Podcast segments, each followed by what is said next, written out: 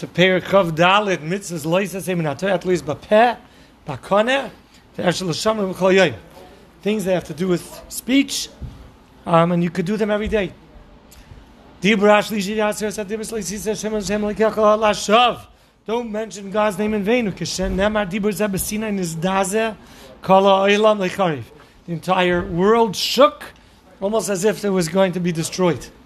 So we know that this is the Isra of Shuas. Shav was Shuas Shaker. And we know that the entire world heard about it and felt it. And that's the reason why, to this day and age, every single nation in the world, every society in the world, there's an oath in court. And like, whoa. If you think about it, it doesn't make sense. Why should it make any difference if a guy says, Reuven killed Shimon, or if a guy says, I swear Reuven killed Shimon? Because you add the word swear, it's like a gematria, like some kind of magical potion. Oh, if you said the word swore, you say you take an oath, boom, you put into jail. It's a federal, you know, federal crime. Whoa, why? That's just how it was since Matan Torah. There are four parts to this mitzvah. Number one, not to swear against a known fact. Keep going. Nowadays, it's not so known. If a man, so don't try to swear on a man that he's a woman. Marble is gold, or the opposite. Any known fact that you swear to the obvious opposite of it, that's called a shuhashav. Next, not to confirm something that's known. That the sky is the sky, or a stone is a stone. That's also shuhashav. Number three, not to swear to go against the mitzvah.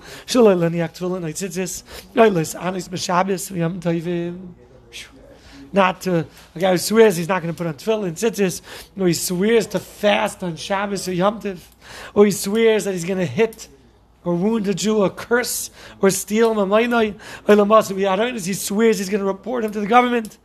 All of this is a shuas shav. That oath does not take effect because he's already been sworn in by a Sinai not to do, not to break the law in any way. All these things are breaking the law. So a shavua to break the law is a shavua shav. Shavua shalai lishava lasois davar shi'av shalakayim. Taking an oath, making a shavua to do the impossible. Keep going. A guy swears that for three days he's not going to sleep. Or he's not going to eat for seven days straight. People have went, people went six days without food. But seven days, can't do it. Al. Any one of these four branches of shua shav, malkan oisay. We give akroina. The last one on an impossibility. Yishan alter. We instruct him to go to sleep immediately and to eat immediately to to identify and clearly show him that's a shua. We don't even tell him to attempt it. And even though it's a lav shim we have a Messiah Moshe Amenu that you get Malchus for this.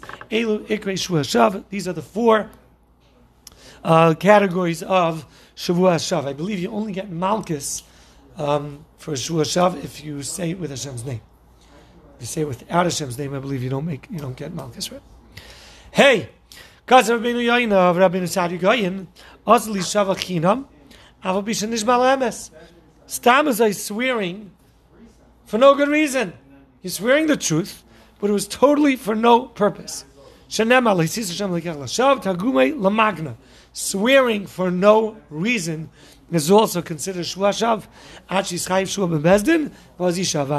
So swearing for no good reason is an issa and uh, and you should only swear if you're required to, such as in Bezdin, you have Shuas Shaimim, Shuas Eidachad, Shuas shuas Mixas, or Gilgal Shua.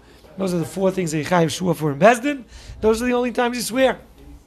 For a guy to swear needlessly, that also is included in the Isser Shua Shav, but obviously it's not one of the four main categories, and you don't get Malchus for that.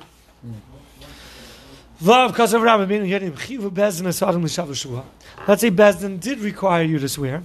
And you know that you cannot swear to the truth on that. Don't accept to swear and then back out. Because even saying, yes, I accept, that's also considered an Avera. Lamar Eshaveya Kedei Lahavkas Gaveir. What are you going to do? What, what does this mean that He knows he's not able to, to swear? A guy, a guy is Machayev you to swear. He has an Eidakon, that you talk owe money, and you're Bakal. So now, if you continue denying, you have to swear to the truth of your denial. So you say, Yes, I'm going to swear. Now, why are you doing You don't plan on swearing. Why do you want to do that? You want me to be frightened. He's going to swear falsely. You know, nah, forget it, forget it. Michael's in You know that the guy that's making the claim against you is a tzaddik. And when he hears that you're about to swear falsely, you're hoping that he's going to back down from the whole claim. It's awesome to do that. Even though you don't plan on swearing, accepting to swear something that's false is, is an Avera. Shenemar, loy sisa, don't even lift yourself into the position of swearing. Yesh b'klam hashmusa, l'tekabel ishava, l'shav, k'di isim parsha zayin. Okay, shkaya.